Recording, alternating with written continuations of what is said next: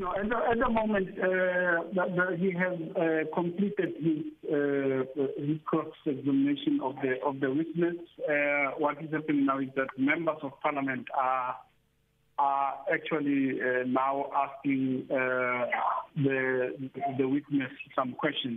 But yes, he, he, it, it, it, it was his strategy to try and address some of the uh, uh, impressions created uh, or that he says there's a, there's a narrative that says uh, the public protector, the current public protector was the only one, for instance, who who who was admonished by the court for, for or found to have been irrational in some of the rulings. They're trying to paint a picture to say that it is not true that she's the only one that uh, or, uh, Advocate Madonsela had also been found in some cases to have been irrational in terms of her ruling. And also uh, uh, trying to justify why there is, a, there is such a large 146 million rand uh, uh, legal bill that uh, has been uh, incurred since Advocate Busisiwe Mkhwebane has come into office.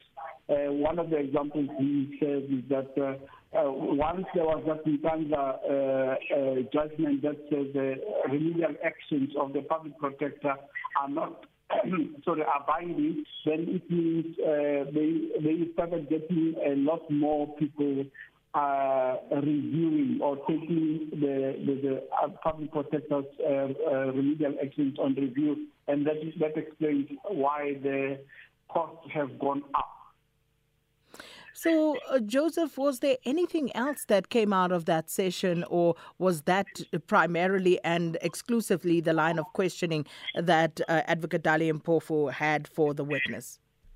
Yes, uh, to, to a large extent, uh, uh, uh, it is just to try, and it was just to try and, and, and justify why uh, these costs were incurred. I mean, he kept on saying if the public protector had not achieved some of these uh, challenges that she, she did in court, uh, for instance, the fact that uh, he is able to represent her is as a result of the court uh, finding that uh, it was wrong for Parliament's rules to say that he cannot, the, the, public protector cannot have legal representatives uh, in, in, in, the committee. So his, his main aim is to was really just to say that uh, there was no wastage in terms of legal costs.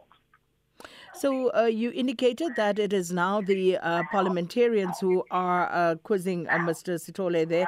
Uh, but what's to happen next? Uh, are we expecting any other witness for today, Joseph?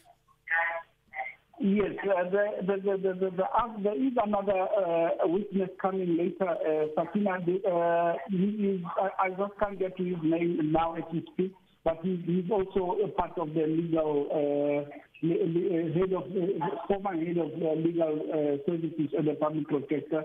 It's Mr. Van Meerden, if I'm not mistaken. Well, Joseph, we'll leave it there as you get back into that session. Our reporter in Parliament, Joseph Musia, there uh, from the latest in uh, Parliament's uh, 194 inquiry looking into the fitness to hold office of the suspended public protector, Advocate Busisiwe Mkhwebane.